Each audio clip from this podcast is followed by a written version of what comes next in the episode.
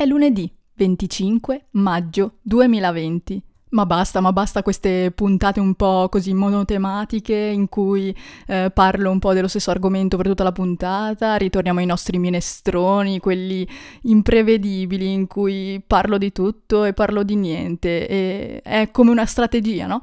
Uno non può dire no, non mi interessa che cosa dice questa ragazza perché in realtà io parlo di tutto, è impossibile che non si trovi qualcosa di proprio interesse. Va bene, va bene, la smetto di trovarmi delle scuse in realtà tutto è andato sviluppandosi un po' così, in modo casuale. Eh, è uscito tutto gradualmente, senza che io decidessi più di tanto cosa dire ogni puntata. Sono passati quattro mesi dall'introduzione in cui appunto vi dicevo che non avrei saputo dirvi cosa avrei detto in questo podcast.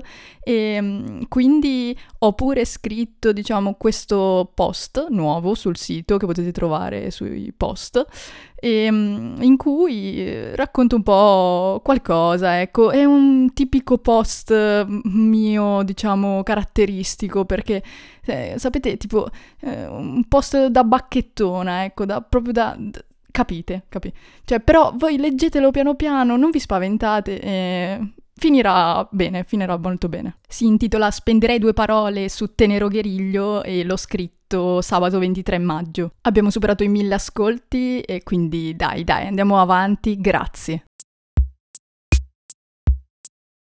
Ieri eh, un ragazzo su Instagram, Oscar, mi ha detto, ma è logico, no? Che tu domani parlerai del Geek Pride Day, no? e io ho risposto che non ne sapevo assolutamente niente e mm, all'inizio l'ho collegato al Pride sbagliato, no? Eh, ho sentito Pride, quando si sente Pride, si, sente, si, si, si dice, si, pensa sempre alla stessa, un po' la stessa cosa, no? In sostanza il 25 maggio di ogni anno si celebra la festa internazionale, la giornata internazionale dei geek, e una serie di coincidenze ha portato a scegliere questa data. Infatti nel 1977, il 25 maggio, uscì nelle sale americane il primo Star Wars. E pensate che però io non ho mai visto Star Wars. Ok, ok, già mi immagino le vostre facce non propriamente soddisfatte da questa scoperta, ma dai dai, un giorno recupererò. Inoltre il 25 maggio è il Towel Day, e qui e qui non eh, sono colta impreparata, infatti sì, so bene perché questo asciugamano è così, insomma, rinomato. È stata scelta questa data perché è venuto a mancare in questo giorno, nel 2001, Douglas Adams, l'autore appunto della guida galattica per autostoppisti. Allora niente, ve ne leggo un pezzettino. Proteggimi dal sapere quel che non ho bisogno di sapere. Proteggimi anche dal sapere che bisognerebbe sapere cose che non so Proteggimi dal sapere che ho deciso di non sapere le cose che ho deciso di non sapere. Amen. Signore, Signore, Signore, proteggimi dalle conseguenze della succitata preghiera. Amen. Benissimo, è un libro pazzo, se avrete voglia, insomma, è veramente fantascientifico ed è stranissimo, pazzissimo, non avevo mai letto una cosa del genere. Ottimo, andando avanti, vi ricordate quando nella puntata 9 avevo detto che un giorno vi avrei spiegato la differenza tra geek e nerd e perché io mi definisco geek? Com'era com'era al 99% se dico una cosa poi la faccio. Allora eccoci qui. Geek è il termine inglese originariamente utilizzato per descrivere persone eccentriche, così recita Wikipedia.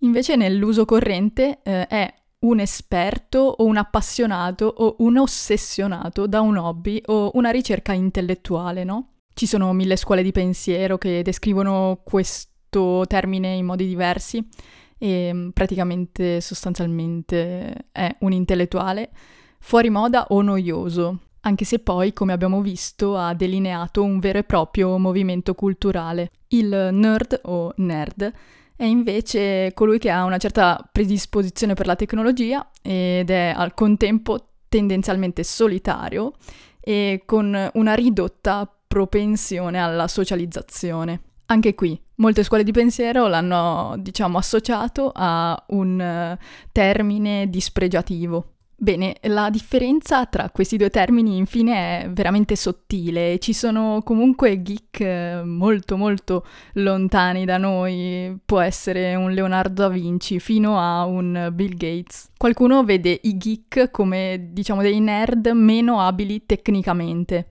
Io mi sono messa nella parte dei geek, diciamo, perché i geek hanno la funzione eh, di controparte socialmente inserita rispetto agli asociali nerd, ma questa appunto è sempre un'altra linea di pensiero. E quella opposta dice che i nerd invece sono più abili socialmente e i geek no, insomma è un bel rebelotto. Oh mamma, sono così milanese oggi, sì, vuol dire confusione caos in milanese. Quello che ho sempre visto io è che il nerd ama la tecnologia in un modo diverso dal geek. Il geek l'ama in eh, modo, diciamo, più minimalista e meno smanettone.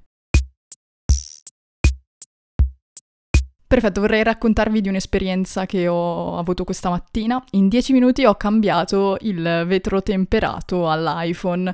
Praticamente ne avevo comprati tre eh, a 6 euro, tipo, quindi 2 euro ognuno e lo, lo cambio ogni anno, no? Saranno dieci anni che metto pellicole e vetri sugli schermi dei dispositivi touch e ogni volta è la stessa identica cosa, cioè viene un attimo quell'ansia, no? Que- perché c- c- c'è la polvere, c'è, c'è, ci sono i granelli di polvere i, i nemici, i nemici in questa situazione. Certo c'è da dire che adesso con i vetri temperati è molto molto più semplice mettere, applicare, ecco, queste protezioni.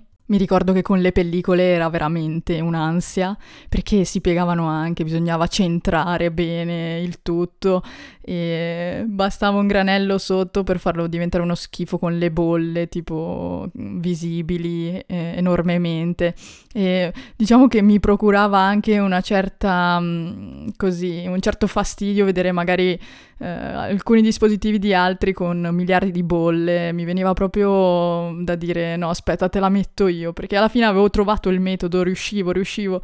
Anzi cioè veniva anche mia amica a casa e glielo dovevo mettere io. Quando cambiava dispositivo diceva ah ma allora oggi mi metti la pellicola cioè bisogna ricreare un ambiente totalmente asettico senza polvere senza granelli senza qualsiasi pelucco e poi può andare a buon fine la nostra operazione e anche stamattina mi sono salvata e è andato tutto bene, niente, volevo raccontarvi questa, questo piccolo spaccato di vita geek. Al posto della movida, insomma, io penso a questo tipo di cose. No, ma a parte gli scherzi, veramente, io mi sto godendo, ho notato, il sabato e la domenica mattina per parchi, eh, sia quando corro, sia se vado cammina- a camminare solamente, perché veramente non c'è nessuno.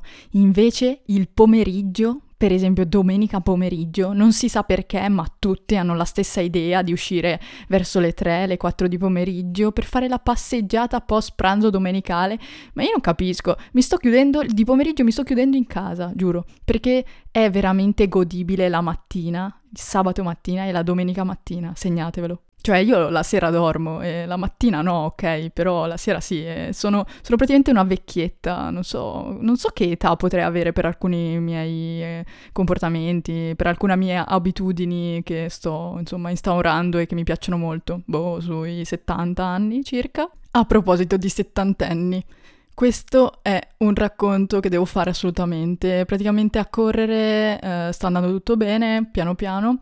E ehm, l'unico problema che ero sicura si sarebbe presentato è la mascherina. Allora, premettiamo innanzitutto che la regola che è stata data è che se si cammina velocemente, diciamo, quindi mm, per cui viene un affanno, o comunque si corre, oppure si va in bicicletta, è sconsigliabile l'uso della mascherina, anzi può essere addirittura dannoso. E lo è, è una vera e propria cosa che può venire. Si chiama praticamente alcalosi ed è una condizione patologica caratterizzata da un relativo eccesso di basi nei liquidi corporei che provoca, eh, se non compensata, un aumento del pH del sangue al di sopra dei valori fisiologici, circa 7,4, condizione denominata alcalemia, causata da una condizione polmonare. Ve lo sto leggendo perché uno non saprei dirlo benissimo senza leggerlo e due è proprio stato scritto varie volte perché è una cosa scientifica, non è una preferenza, capite? Cioè, se andate a camminare velocemente, se vi muovete e andate in affanno, non mettete la mascherina. Insomma, si andrebbe a respirare una miscela di CO2 superiore a quella presente nell'aria e se comincia a diventare eccessivo non va bene, provoca svenimento, comunque eh, sbiancamento, eccetera. Pensate che quando camminavo intorno al palazzo lo facevo sempre con la mascherina e mi ricordo che arrivavo a casa e non ne potevo più ovviamente perché vabbè dà un po' di fastidio, no? Ma soprattutto ehm, mi girava quasi la testa, no? Eh, mi sentivo un po' male per i primi 5 minuti e evidentemente avevo poco ossigeno.